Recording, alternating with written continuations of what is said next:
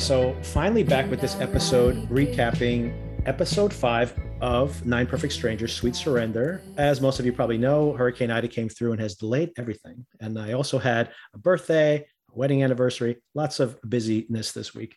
But I really did think all these episodes would be out probably by Wednesday. I think I was mostly done with this. and of course, life got in the way as usual but but to uh, to get back into it, uh, episode five of Nine Perfect Strangers, Sweet Surrender. What do you think, Sona? This title, I think this this title is thematic to the episode. What do you think? I think everybody is high and having the time of their lives. I think that is a sweet surrender, right? Is that you know we were, we were, talking about we were talking about last week how everybody's just like I can't believe they're on board with this, and it's like yep, they're on board with it. It's like they, they just surrender to this tactic uh, to Masha's tactic here with, uh, drugging them. yeah, I mean it's it's nice to watch. The characters seem to be growing really fond of each other. They're having a nice time talking with each other.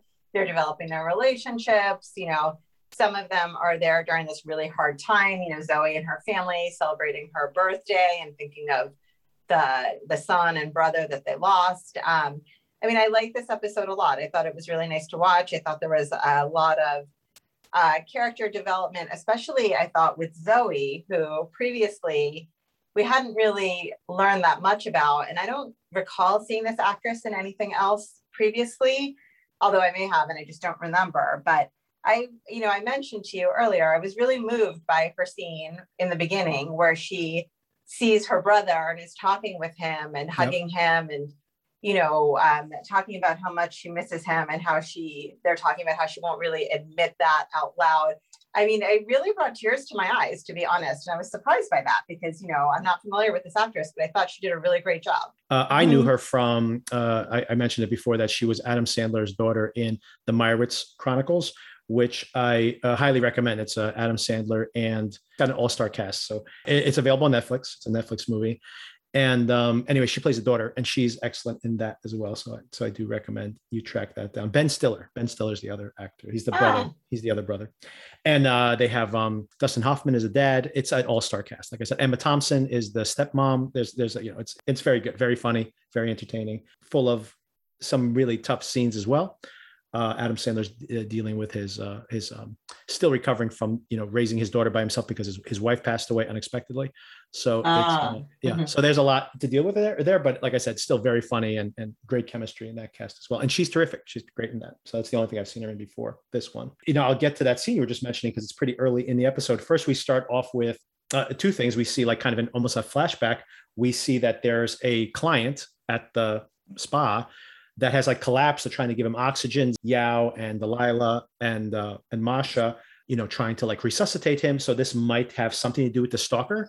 And then that flashback that she has uh, culminates with her inside the garage, and then we see the shooter again you know taking the shot but for a moment we see the shooter's face right so she did actually see the person who shot her right mm-hmm. so i'm not sure how that's all going to pay off in the long run but that is something new information and then like we mentioned yeah i'm still not yeah. sure how much i care i guess but yeah and i'm and i'm most of the way through the book by the way i'm most of the way through the book and i'll t- give you my my uh you know I, I actually think we should do like a whole episode at some point where i kind of talk about uh, the book in detail and probably after mm-hmm, the show mm-hmm. wraps up. But a couple of things I would say is that once again, I don't know how this is all going to go because none of this happened in the in the book. And my very general uh, assessment of the book would be that everybody's backstory is pretty much the same in the book, but nothing okay. that happens in the book happens in the show and vice versa. so other than their like biographies and the framework, there's nothing in common between yeah.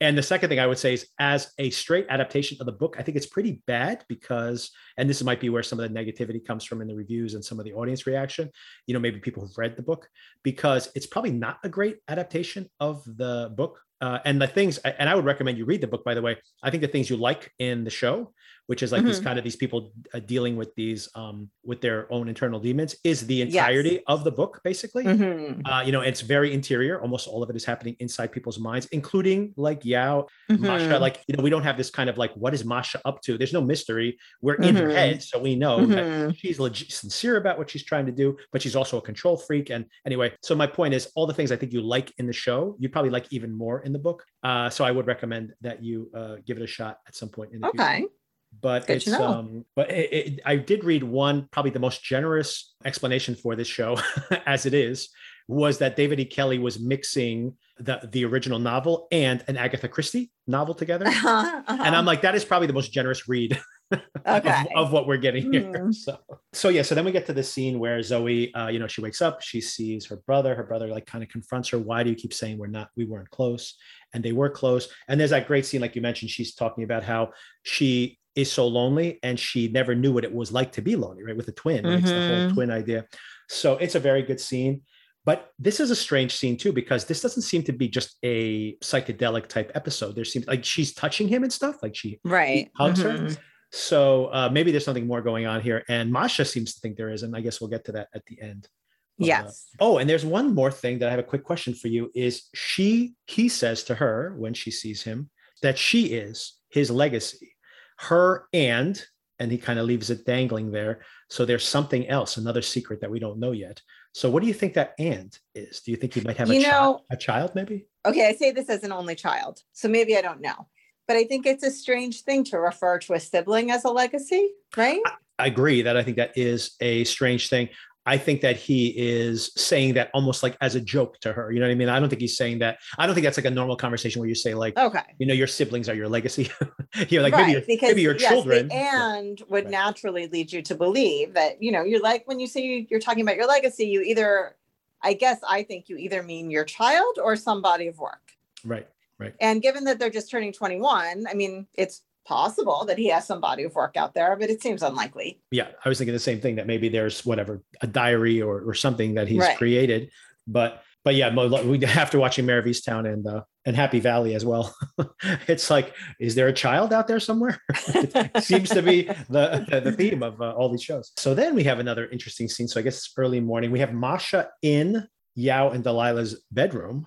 And they are very heavy sleepers because they don't wake up, even though she's like massaging them and touching them. and she's like, "Forgive me, forgive me. I'm, uh, you know, still a work in progress." So she's having her own issues, of course. And of course, we also find out. Uh, maybe we'll just talk about it now, even though it comes later in the episode. Something that I suspected, by the way, earlier. So maybe this is to the skill of the way they've revealed this. That I did kind of suspect that there might have been something between her and Delilah. So then it makes you wonder, since there is a romantic relationship between Delilah and her as well. Like, what is the real jealousy that Delilah is having? Like, is Yes. she? Yeah. So that Mhm. that is a uh, maybe overcomplicated, and once again, not in the book. Honestly, it's maybe just creating more suspects for who this stalker is, who I don't even care. But but it is there. Yeah, and I, I feel like I can't remember why, but I felt like I concluded at the end of this that it is not Delilah. Um, Right. I agree with you, and you know maybe it's my stage of life of middle age and whatever, but like I, I I feel like this whole thruple situation is supposed to be more scintillating to me than it is. Like I really just don't care. So I don't, but I honestly don't even feel like the show is that invested in it either. I honestly just feel like I was saying before. I think it's just giving us yet another suspect for who could be. You know what I mean? Like, is does Yao know about it, and is Yao the one who's sending the text messages? You know, Mm, I, think it's it's just more. You know, like once again, just like the Agatha Chri- Christie motif of like making everybody a suspect, right? I think that's. I mean, I don't think there's exploring this relationship. They kind of sprang it on us as a haha. it's like not that interesting, right? So. Exactly. That like, okay, all right then. you guys are hooking up too. It's a secret. Got it. Yeah, exactly. Um, then we have uh, Lars wakes up in a very good mood. He has a dream that he's giving birth. Mhm. Uh, and of course, the issue he has with his boyfriend is that he does not want to have a child. So, does this mean that maybe deep down inside he does want to have a child? Um, and we also see something interesting there that in the dream, Tony is the one who's helping him birth the child. and uh, and the two interesting points about it. One is that um, you know he's ha- giving birth to a boy. So Tony, in the book, by the way, he has sons, but in the show, he has only daughters. So does it mean that uh, he did want a son? And if that's the case, then it's weird that uh, Lars had somehow intuited that Mhm. to, to in- integrate it into his dream. it, it is a strange dream and it's um i guess it's interesting that they both were so happy about it right about having this baby and tells you more about maybe what's really going on in not only lars's self subconscious but also tony's and then you know i i thought tony's reaction was both interesting and funny to be um you know, very sensitive about the whole thing. Like, couldn't just blow it off as like a joke, right? Like, Right. it clearly hit a nerve. is that it definitely hit a nerve, but he didn't seem to be like, you know, especially like as as like, you know, a very macho type um has his, you know, manhood uh, uh, assaulted no, or it didn't something. seem like a homophobia issue or Ex- anything. No. exactly, exactly. Yeah, that, that's pretty No. much it. And I I think it just seemed like he was just kind of like, oh, come on. And then kind of, but you could tell, like you said, Bobby Cannavale being a good actor, uh, that he, uh, you know, is able to um, convey that there is something there, right? And then we do find Right. out a little bit of it later on when he meets with uh, Frances to talk a little bit about it that uh, he had missed the birth of his children. Uh, and that maybe that is something that hit a nerve that he was not there. And then, of course, like in his Mhm. dream, he's there during the birth of a son, which he doesn't actually have. Mhm. So maybe he doesn't want a son or wanted one. And uh, when he was younger, what else do we find out? We find out that that patient, most likely the patient that we saw passed out, was Connolly. That's his last name. That um, Mhm. Uh, you know, because they mention it by name when they're talking about who might be texting or sending these texts to Masha to threaten them. To Well, you know, Frances passes out in her oatmeal, yes, right. Yeah, that's right. That I happens. thought was was really funny. Yeah. Um, and but you know, she has that uh, I don't know if you call it a dream, but you know, while she's while she's passed out, she has that vision of her uh, ex that scammed her coming to apologize and explain that it was all a giant misunderstanding. Uh, that then turns into a critique of her, her work as Yeah. you know uh, completely uh, meaningless and you know kind of just uh, lowest common denominator market for her work, which uh, you can see she um, and it comes out later in her conversation with Tony that this is maybe her biggest fear about what she does for a living is that there really isn't much substance to it. Right. Well, well, there's a couple of things that are interesting there. One is I wrote down in my notes where I found it funny that, you know, she's like, I can't believe they want me to like put in like a murder mystery or or something like, you know, they want me to like um uh, in, you know, speed up the tempo of the book, which made me laugh as I am reading the book, which, you know, is very very slow paced and really just interior Mhm. that I'm like, isn't, and I don't know if this is intentional, that, but isn't David Kelley, is David Kelley critiquing himself for putting That's in these kind of hackneyed, uh, uh, you know, points into these, into this, his adaptation? Or is he being critical of like basically that he has to add a murder to Big Little Lies or add this stalker plot to this show to get the show made, right? Like, is, so is he Mhm. is he criticizing the audience in a way, right? So I'm not I'm not sure, but there's something going on there. But there's also a very interesting critique in the book, which is much deeper, which uh, um, I'll I'll get into when we uh, do that episode in the future. But yeah, Frances is touching on a little bit of it here, and like like you said that she is uh, probably getting wounded a little bit by, but her fake love interest in, in the show Yes. is basically critiquing her her writing. And yeah, at the, at the beginning, I actually thought that this might not be a fake out. I actually thought this might be legitimate, and that this was like Masha potentially uh, messing with her. Mhm, And it's like the first of a few different, um, you know, psychedelic uh, type visions that people are having here, like you know, like hallucinations, right? You have the uh, Zoe sees her brother. Mhm. We see um, uh, Lars has the, the very vivid dream. You see, um, you know, Frances falls asleep in her, in her uh, oatmeal and has this vision of. Uh, but then uh, following that scene, uh, Tony helps her, you know, clean herself up and everything. And they, like you said, they have a very good scene where you know she was really upset about the things that this, you know, imagined person was criticizing her work for, and uh, I liked um, the whole conversation she has with Tony, where Tony goes, "Better to have basically better to be a has been than a never has been," right? And I thought that was uh, interesting, right? That kind of you know pu- putting it in those terms, right? So it's at least they had their their moment. the comparison she was making is that he was once good at what he did, but she feels like she was never really good at what she right, did. right, right, right. So she doesn't feel she's on the same level as him because she's not giving herself credit for her accomplishments, which I know um, at least uh, Jessica, right, has said that she read her books and Right. loved them. I, I think it was Jessica. So uh, clearly there is, you know, something to what she's doing. She's not giving herself enough credit. Uh, but yeah, there then that scene takes a darker turn, right, with Tony. He does seem to be suicidal. Right? You you would read that the same way, right? Yes, I did. I did. And she seems, you know, legitimately concerned as a true friend would be. Then we have the reveal that Delilah is also in a romantic relationship with Masha, and that might be her true root of her jealousy, possibly. Mm. and that Masha says, "I won't tell uh, Yao about it." So he's she's, you know, basically having a sexual relationship with both of them and uh, you know and keeping it to herself. So that's pretty you know selfish on her part but i guess she is a selfish person anyway so it's not she's not so great yeah. Then we find a little bit more about lars backstory that he um you know he feels bad for breaking up his uh, his family. Oh and uh like you t- called this out already i actually thought it was very nice that you know when uh lars is talking to uh to zoe and uh, mm-hmm. he basically says to her that you know you shouldn't be going through this on your own. And uh and she's like I, i'm not. And he like has that little smile that he's like little oh. smile. It's very was, sweet. yeah. nice. Yeah that was nice. I mean even though he's still more interior like he doesn't have like any of these like big scenes yet like some of the other characters have had this is a pretty big episode for him right where he kind of zoe basically calls him out as a friend. He has this vision that seems to like kind of crack his yes. hard exterior and then there's that very funny interaction where he's going to walk out to the um uh to the yes. hot springs and uh uh carmel has has seen ben and jessica having uh, sex there so they're kind of rekindling their relationship yes. there and she reacts badly because she still has internal in, internally has this um this anger that she can't manage properly. So they run into each other and she's like, you know, I'm not in the mood to talk to you. And he basically starts getting her to open up and they actually have, and she softens immediately.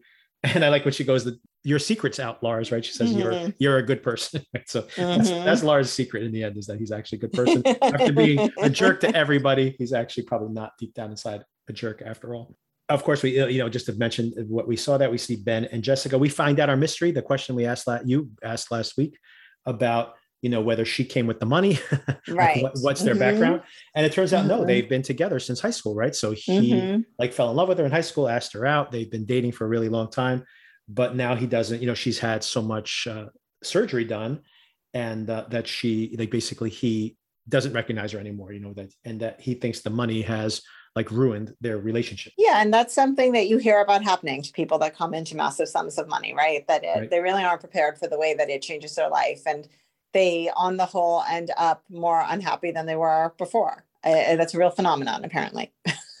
they seem more on the same page. Once again, to reference the book, they seem more on the same page here than they do in the book. In the book, she seems okay. to have she seems to chafe more. They're like saying like, oh, things were. They're both kind of saying things were better before the money, right? They and, and anyway, they they uh and that leads to a romantic moment, which is what Carmel interrupt. Well, she doesn't interrupt because they don't even notice that she's there.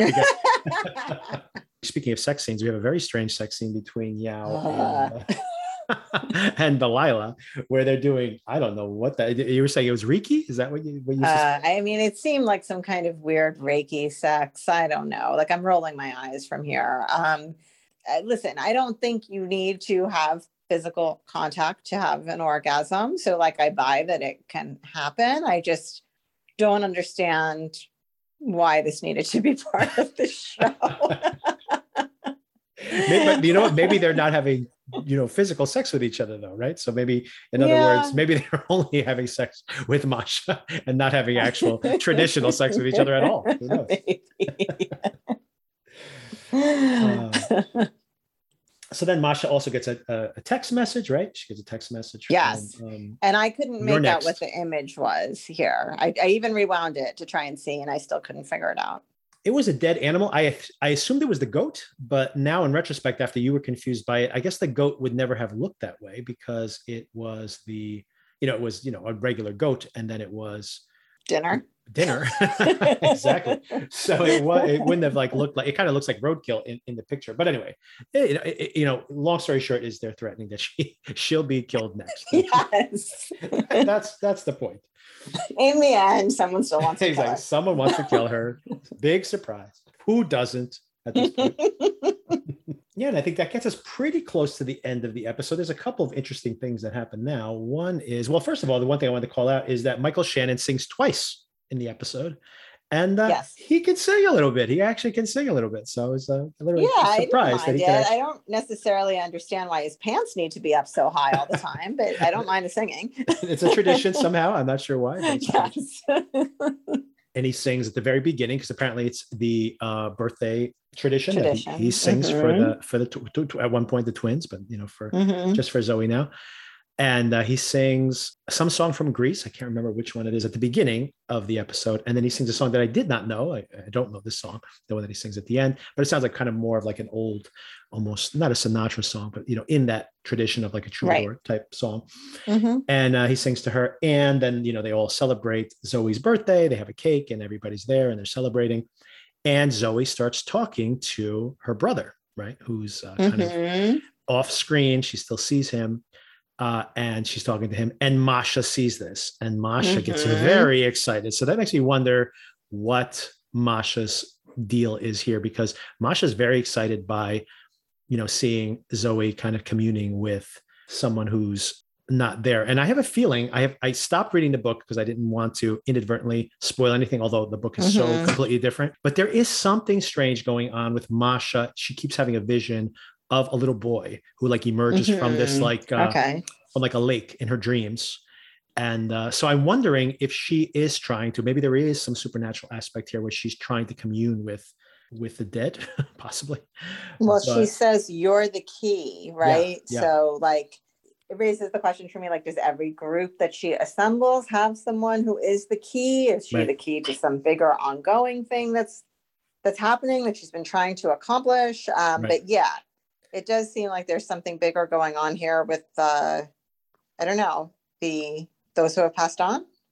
Yeah, I mean, I think that's the only thing that's left at this point in the show, right? I mean, honestly, we're five episodes and we have three more episodes. Next episode is called Mother Load, which is coming out tomorrow, so we'll be able to watch it pretty soon Mhm. enough. And uh, but like you said, I think at this point, you know, like not only did we kind of have the reveal that everybody is medicated last uh, episode, now we have kind of everybody kind of coming to terms with their own issues in this episode. So, I mean, the only thing that's kind of left uh, out there is kind of what this bigger conspiracy might be that Masha has. And, you know, based on this and also based on a few clues that I saw in the book, it is possible that there is something that Masha does think she might be able to commune with uh, Mhm. with uh, the dead, possibly. That I am kind of curious about that because that would take the show in kind of a very different direction it's been so far. And also at the birthday party, very sweet moment with uh, Tony asking Frances to dance, right? Oh, yeah, good point. Good point. Yeah, and everybody kind of notices that they're kind of getting close. Yeah.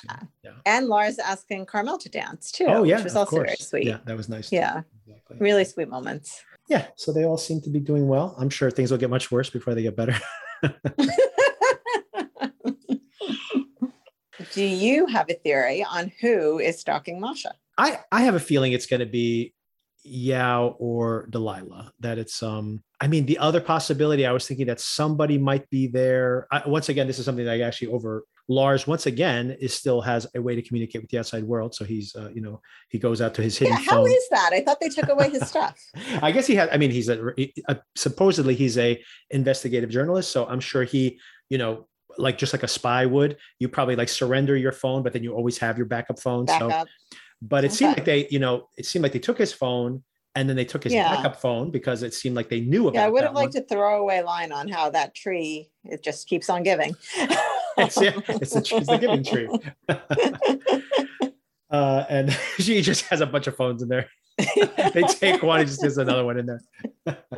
but um, yeah, so he's still leaking information. So I, you know, it's possible that he's in communication with somebody on the outside, maybe about the Connolly case. So maybe it's not invest, you know, maybe he's investigating her for impropriety rather than, but still, that wouldn't explain who, you know, if someone's trying to sue her for her practices, I don't think they would be stalking her because that could be, Right. you know, lead to criminal charges at the same time. right. I don't know who else it could possibly be. I don't, you know, it's definitely not Tony. It's definitely not Frances. We're too much inside of Frances' head. We would have known by now. It's definitely not the Marconi family. Like, I don't know. Speaking of the Marconi family, I did miss one uh, scene, which is Oh, the cliff diving. the cliff diving. Yeah. So Napoleon gets Heather to, to jump, to take a leap. And uh, and she likes it, right? That was uh, and I, I my, my main note there is that what a beautiful location that is. That we know with that that you know being able to like when they're photographing from under the cliff and you can see them like Mhm, jumping off the top. Mhm. So re- a really, really beautiful location, wherever that is. I'd like to go visit. I probably won't You dive said off this was shot in Australia, right? in Australia, somewhere in Australia. Mhm. sure. Yeah. So I don't know. Do you have any theory? What, what's your theory? Could theoretically be, I guess, or would be Glory. I don't know Glory's story. I don't know Oh, how long yeah. she's been around. Um, kind of unclear to me. She's just like lurking in the background in a way Yeah. that seems like okay, maybe. And then of the main guests, there's no reason that it would be Jessica and Ben, but I do feel like they're underdeveloped as Yeah. far as what we've learned about everybody. So then that makes me think, well, maybe there's something more that they're doing with these two characters if we haven't learned nearly as much about them as we've learned about everyone else. Well, first of all, like Glory is, I think, too much of a background player for just suddenly pop up as a suspect. You know, I mean, not that that's not the case for these Agatha Christie type movies, but it is still seems kind of would be pretty weak as a suspect. And um uh and then like you know, like you said, like you know, Ben and Jessica, yeah, they definitely have more backstory that we don't know about. But that would still be like imagine Jessica all of a sudden was like, you know, had been stalking her the whole time. That would be kind of like so contrived to be like, what? I, I wouldn't put it past the show. I'm just hoping they come up with something a little more satisfying than that. But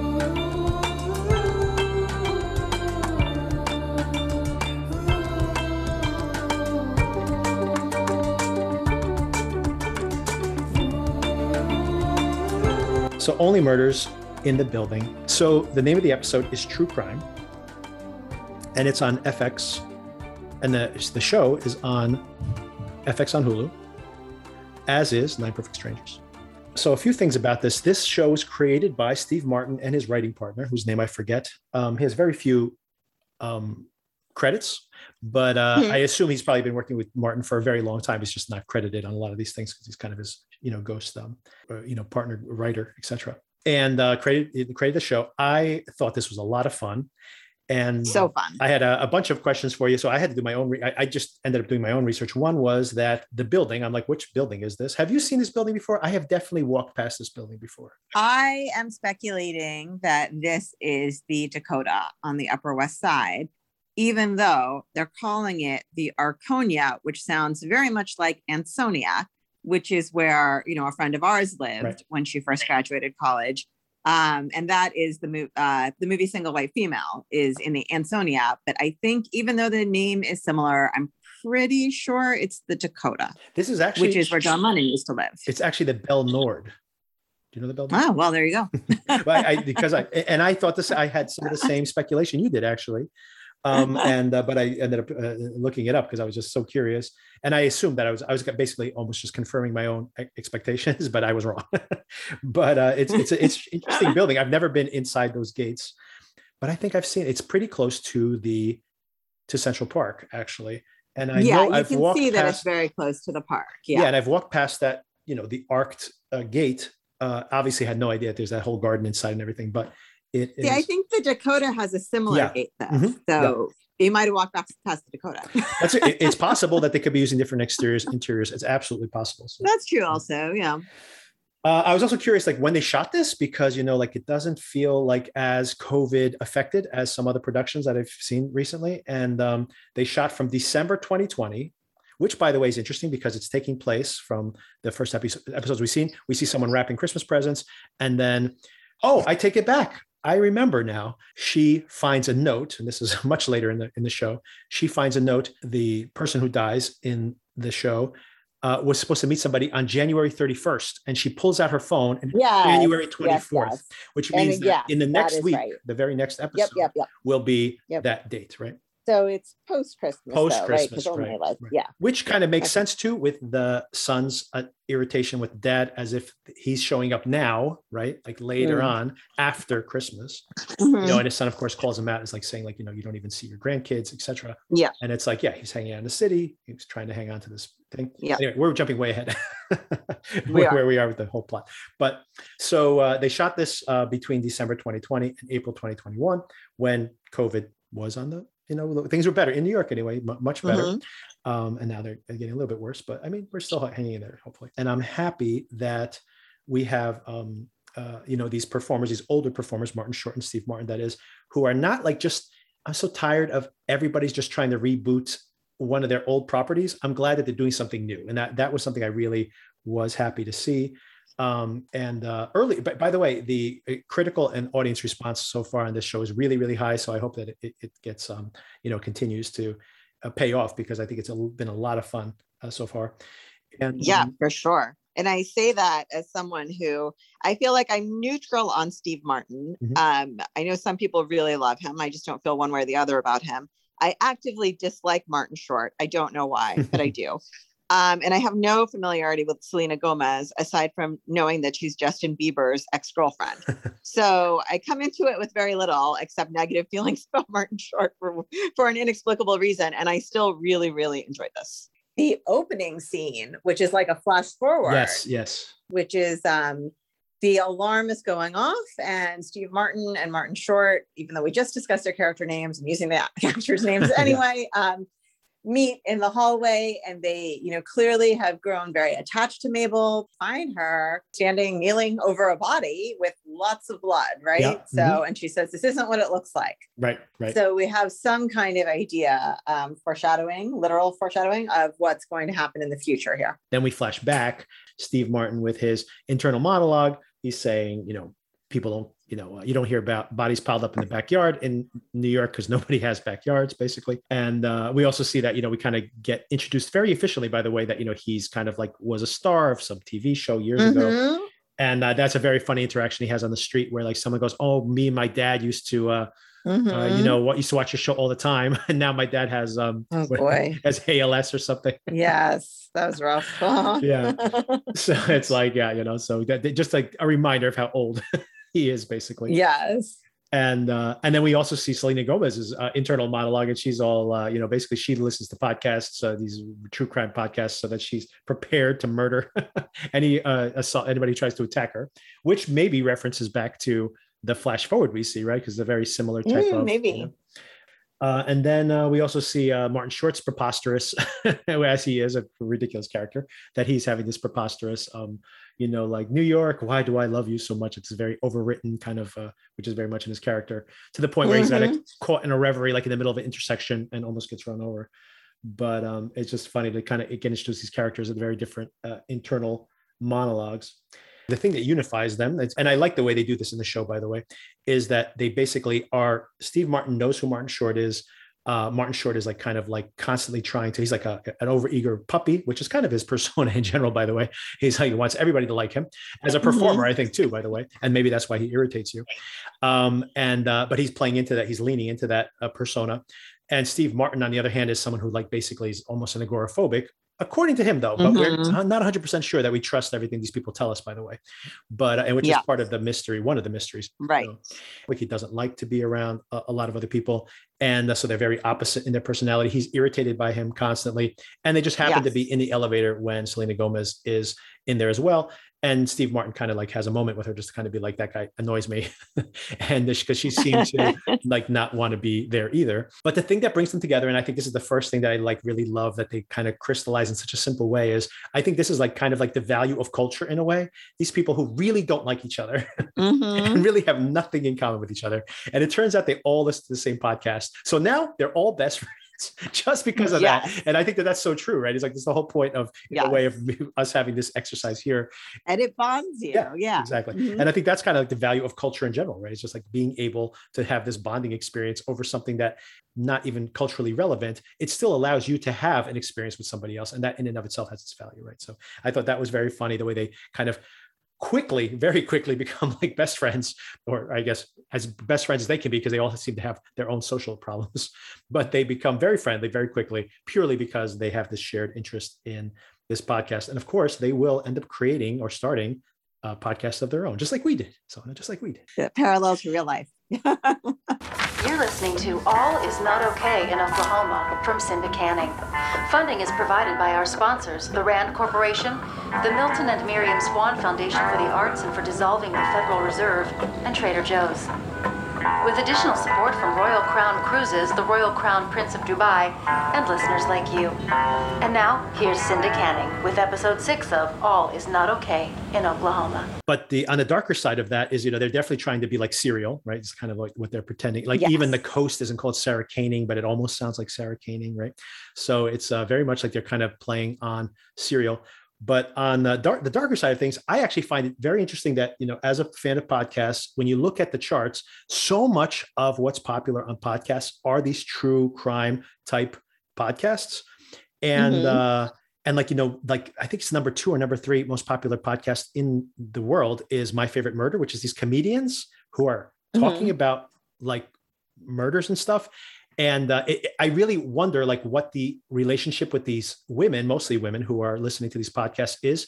And I find it almost like a satire on that. When you see Selena Gomez, is like you know I like to like lay in bed and like imagine that someone's murdering me, and then that I kill them before they can kill me, and that's how I put myself to sleep. and I'm like, I think that is partially the mentality of people who are like, Well, and there's like that little introductory part, um, and I'm not sure who the voiceover is, whether it was Selena Gomez or somebody else, about you know somehow we think that by watching these things like Dateline in 2020 and listening to these podcasts, we're going to um, learn how to protect ourselves from ever being in that position. Right. And I think that's the psychology that I actually find interesting Yeah. is like exactly what you're describing. Is it like prepping yourself Yes. for this supposed thing? Is it just to scare yourself? And, and, like, anyway, I find it very interesting that there is. Well, I would never have met my ex-boyfriend in a parking lot in the middle of the night, so that wouldn't have happened to me. you know. um, exactly. So that it's all, it's all, it's, I guess it's all pre- pre- preparation.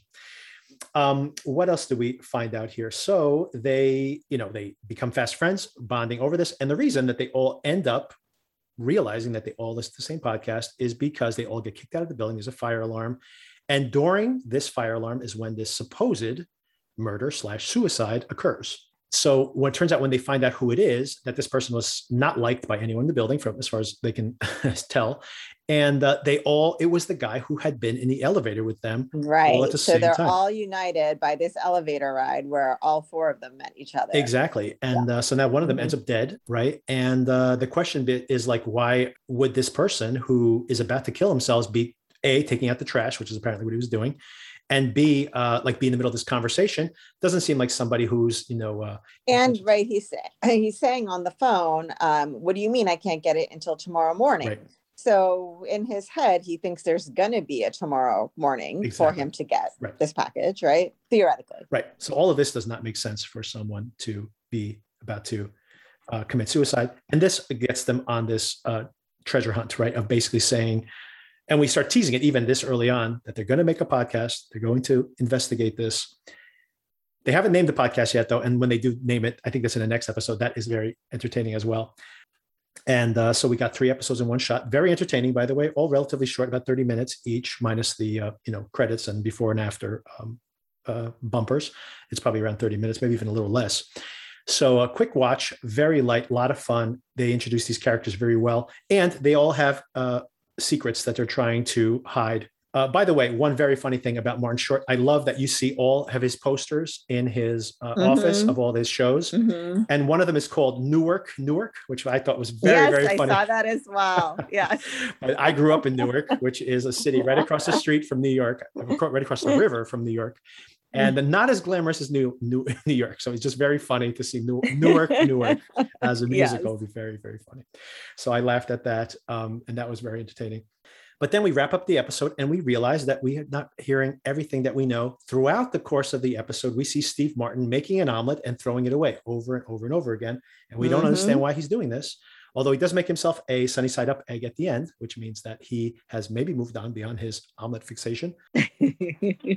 So the the the button at the end of episode one, before we transition to episode two, is that we see Selena Gomez in her apartment, very strange apartment she has. It's basically gutted, and uh, she's in the It's shower. massive. I mean, you know, I yeah. always am looking at the New York City real estate in these shows, and oh my gosh, it's massive. Right. Yeah. And even they who live in the building are like shocked at the size of Yes. the building when they eventually get inside the apartment. But we see her showering in this gutted apartment and we're like, what is she doing there? Does she actually live there? What's her mystery? And she has a lot of mysteries. But one of them that we find out very here at the end is that the camera pans over and we see that she has her screensaver is basically uh, a group of four people, including Tom Kono. Tom Kono, right? Tom? Tom Kono? I think it's Tom Kono. So basically, the uh, murdered uh, or potentially murdered, suicide, whatever, the, the dead person, uh, who she supposedly has not showed any indication of knowing anything about, is not only on her screensaver. It's not a random photo, by the way. She calls it. It's a, a screen. It's a photograph that says the Hardy Boys, which means Mhm. that the Hardy Boys was this group of friends that she had as children who solved crimes. So these are this would have been an intimate friend of hers uh, for a very long time, and yet she is saying nothing about knowing them. So dun dun dun, what secrets Dun, is she dun. hiding? Right. Tim Kono. Tim Tim Kono. I knew there was a T name in there. Tim Kono. I'm about to pass out. Oh, how did you get here?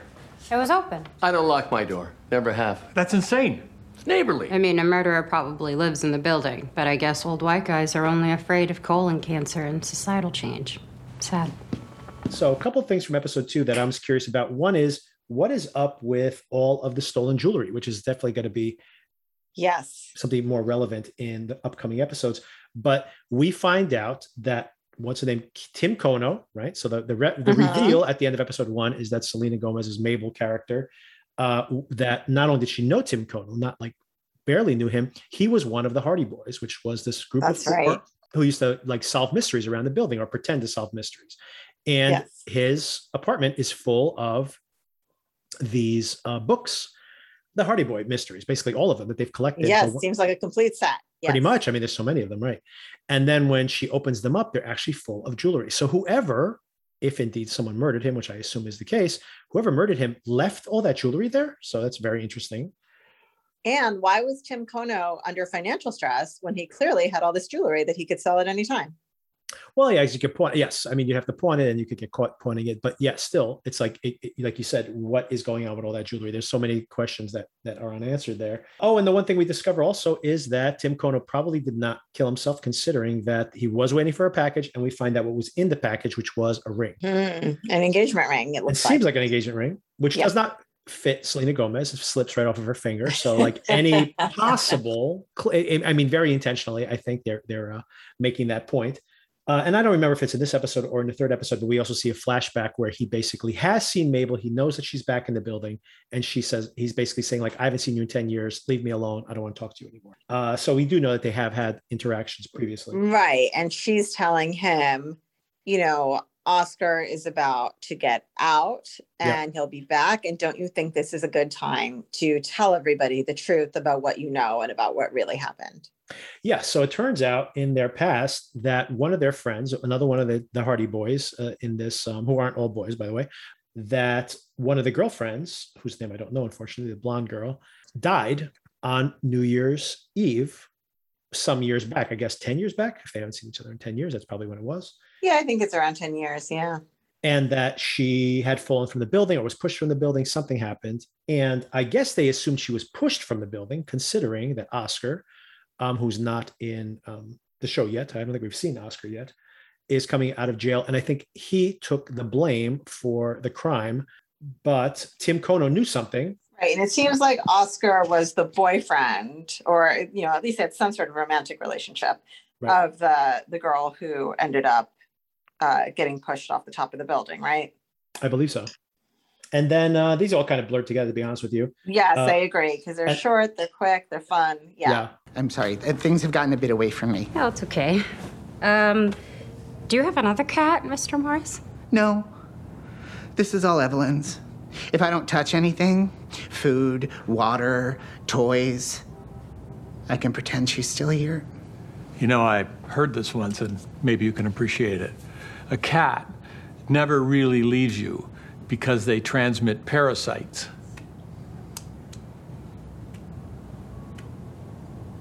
I'm sure Evelyn was very clean. She was. Thank you. I had way more notes on episode three because a lot of things happened there. That not only is Selena Gomez lying about her backstory, but we also find out that Steve Martin is lying about his backstory too, right? Because he's been saying that he lived alone for 28 years and his dad was abusive. So he always thought he'd be abusive. But it turns out that's not true because the next door neighbor says, Oh, when I smell those omelets, it makes me think about Lucy, right? And I miss Lucy, Mhm. right? So he wasn't Mhm. living alone for 28 years. That turns out to be so. but there is a question about whether the rest of the the story is true or not about the dad, right? Right. Well, he, he, he eventually he Yeah. she's confronted because she sees that that's like a speech that he gives in one of the reruns Yes. of his shows, and uh, she confronts him about it, and he basically says, "Well, it's all true," which once again we're still not certain about, but obviously the fact that he is only uh you know lived alone for 28 years was not true. Yeah. Uh, he also we find out that he gets a nosebleed when he is nervous, right? and uh, the thing that's that triggers his nosebleed, by the way, is um, Amy Ryan, right? Amy Ryan comes into the elevator and they have a little uh, flirtation. Actually, she Mhm. plays the bassoon, Mhm. and apparently he can hear her playing the bassoon in the in the in the courtyard, I should say. So he's he's aware of her, and uh, they have a little flirtation. And she will be back. You'll see her in this most recent episode. Um, and of course, she's going to be back because you don't hire Amy Ryan to do one Amy scene, one scene of a show. So. I, one thing I do enjoy here, by the way, because I I'm not a musical theater person at all. Uh, I've only seen Me either. but I do enjoy when because I find it kind of ridiculous. I do find like jokes about musical theater very funny because it all seems so preposterous to me. So that's why I like when you see Martin Short, uh, you know, like you see his apartment decorated with some of his failed plays, and it has Mhm, mhm. Splash, Splash the musical, which apparently was a Mhm. big disaster, which reminds me of the Spider-Man musical that came on a few years ago. Uh, and you know, uh, people kept getting injured. in Yes, it reminded me of that as well. I think it's supposed to, uh, Yeah. for those of us that are familiar with it anyway. And I will say I was one of the unlucky ones that actually did see that one. So it was it was very bad. I was working in Las Vegas years ago when I first started dating Kim, and we went to that Cirque du Soleil, the uh, water one, which I can't remember. Uh-huh, uh-huh. And there is a stunt in there where I don't know if you've ever seen that show, but it's pretty amazing what they do from a stage production standpoint. They uh, have a floor that basically is the bottom of the pool. So Mhm. as people are like ascending to the top of uh, you know these ladders or whatever to dive into the pool, the floor will like kind of recede into the pool, the pool. And then, uh, so then all of a sudden they'll dive onto the stage, and you know there will be water there for them to dive into, and um, and then when the dancers come back out, they will the the the floor at the bottom of the pool will kind of rise up to the surface of the water, Mhm. and then you could see the water getting sucked into these like little openings in the floor, like sucking the water back in, and the floor is completely dry, like instantly. So from a pr- stagecraft standpoint, I was very impressed with it, just uh, technically. But anyway, my point, the reason I bring this up is as I was watching these, the floor turn into a pool, like almost, almost instantaneously, and all these uh, men climbing these like mermen type people climbing these very tall ladders and diving into this pool. Like I, in my mind, envisioned. Could you imagine the floor failed? and basically, I envisioned exactly what Martin Short describes in the in his in the failed uh, previews for the Splash musical, where people were just like one after the other after the other, hitting the floor and just thudding and splashing like a fish, just like hitting hitting the street. So we see Nathan Lane, another big celebrity here, and we actually see Nathan Lane and Sting, right? Two big cameos in this. Yes, I'm a big fan of Sting, so that was entertaining for me. But I think he'll definitely be back a few more times. yeah, and I like this too because I think um, Sting is a person that people, at least in my experience, have accused of taking himself too seriously, perhaps. Yeah, So I mhm, like yeah. seeing him in this role here. so yeah, so Sting is here as a suspect. He doesn't like dogs, and uh, and of course that pays off as a potentially making him a suspect because uh, Oliver's dog gets poisoned, right, in this episode. Yes. Sorry, I got confused with the cat for a second. Yeah, go ahead. They get they poisoned, which of course does tie it back to the cat, right? Because the cat was Yes. also poisoned, right? So it's possible that the same person who poisoned the cat may have also attempted to uh, poison Oliver's dog. I will, you know, minor spoiler here: the dog does not die. Just so you know, just so if anybody was concerned, the dog does not die. And then again, you Right. never kill the dog, right? You never. That's the that's the rule. You never kill the dog on the show. So they do not. The bigger cameo that we see here is Nathan Lane, who basically was the person who funded the failed Yes. Splash musical. Very funny, this whole idea that you would make Splash the movie into a musical. But of course, dumber things have been done on on Sure. Broadway. So once again, I don't understand how those shows stay on the how they succeed.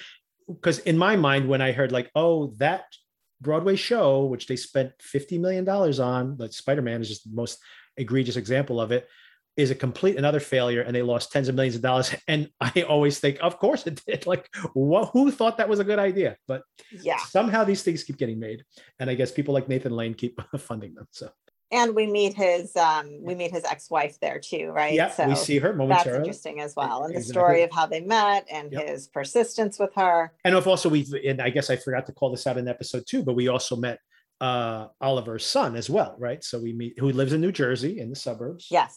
And he Mhm. actually, we find that this is actually a big thing. I guess I didn't take a note of this in episode two because it's actually a very big thing that happens.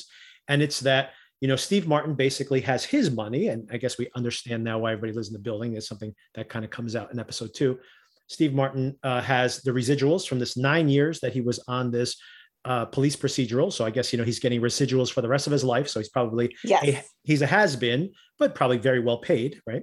yes. Uh, meanwhile, you have um, uh, Mabel, Selena Gomez's character, who is supposedly, and we don't know if this is true yet either, um, remodeling her aunt's apartment, and which she has Yeah. so far gutted, but has not done anything beyond that. But once again, I'm not sure if I believe that, and I'm not sure if she's just squatting. It's possible, and she's using the "I'm remodeling this place" as an excuse. Mhm. Um, and then, of course, we find out that Oliver, you know, his backstory is that he was a director on Broadway. And as is probably often the case for certain people like that, he probably was very well paid at one point, but probably, you know, lived a lavish lifestyle and, of course, doesn't have anything to show for it now. And Nathan Lane, who was basically his producer, still lives in the same building. And he once again goes and asks him for money to produce the, the podcast, right? So that's kind of what um, we find out. He does get it's funny he gets 30 something thousand dollars to produce his podcast which hey everybody out there doesn't cost $30000 to make a podcast. Trust me i know. Maybe $30 not 30000 but but of course he needs the money to you know pay his his building fees because you know they're basically about to, to kick him out. There's also a running gag here by the way which begins here that and it continues in the most recent episode that for some reason oliver does not eat any solid foods. He only eats dips. So he likes Dips, yeah. he likes hummus. Yeah. So that whole joke the whole joke that he in the in the second episode when they go to tim kono's uh, wake and he takes all the Mhm. dips i thought he was just making that up. Like it was just an excuse for him to like raid. But it's like no it's all he eats. He gets into his whole philosophy of it in the most recent Yes. episode. So he likes only dips. It's very easy to clean up I mean, I love dip, so I get it, but um, it does seem like a practically speaking very hard to implement that type of diet. But not yeah. exclusively, right? Yeah, it's a little, it's a little Yeah. extreme. It's a bit of an extreme diet for him. See, we see that uh, Steve Martin gets to play a concertina. He's trying to score the podcast Yes. himself, right? And he actually does play Mhm. a concertina pretty well, actually. And uh, yeah, and then you mentioned already, Oscar is getting out, so that is uh, Yep. something to look forward to in, in the upcoming episodes. And we kind of find out what did Tim Kono know, and um, what does why did Oscar take the fall? Mhm. The only thing I want to add here is that I am calling it early, just like I was wrong with Mare of Easttown. That as soon as I saw Guy Pearce, I was like, Guy Pearce is the murderer, and I was completely wrong on that. Uh-huh, uh-huh. I did figure out the murder eventually, but that was wrong. yes, you did. In this regard, as soon as I saw Amy Ryan, I'm like, Amy Ryan's the killer. So that's my my early, early, early uh, theory. I mean, it's not a bad one because it's unlikely it's Sting, right? So Yeah. um, it's so hard for me because I watch them all in one sitting and I just Yeah. don't know where one episode begins and the other ends. But one thing I thought was super charming was when Steve Martin is uh, wants to text Mabel to meet up and he can't figure out. Oh my God, that was great. Yes, the texting etiquette was hilarious. I love that. Yeah. yeah i thought that was just so sweet and so um it, so typical of like the generational divide you know of how formal to be how casual to be. Um, so i enjoyed that moment a lot. Um one little uh I, I think this show's doing a really good job at getting the details of New York City living right. And Mhm, Yeah. one thing that I really thought was super cute is that when Mabel is, I think, flashing back to her time with the Hardy Boys and how they used to investigate crimes, they're in an apartment and they open a drawer full of boys' t shirts. And right on top is this t shirt that says, Super Soccer Stars, which is like a very New York City kid thing to be part of Super Soccer Stars. My four year old has already done like two Super Soccer Stars classes. So, and we've got the t-shirts to show for it. So, um, so I thought that was like a very cute, on point detail of New York City life. Um, and what else did I want to say? Oh, you know what I really couldn't stand though on the musical theater front is that uh, kind of chorus line kind Oh, of device yeah. that they're using. Yes, Ugh, yes. can't stand that. Which I think was just at that episode. I, you know, I mean, I hope based- so. based on the most recent episode, it doesn't seem to be like a motif they're going to keep coming back to.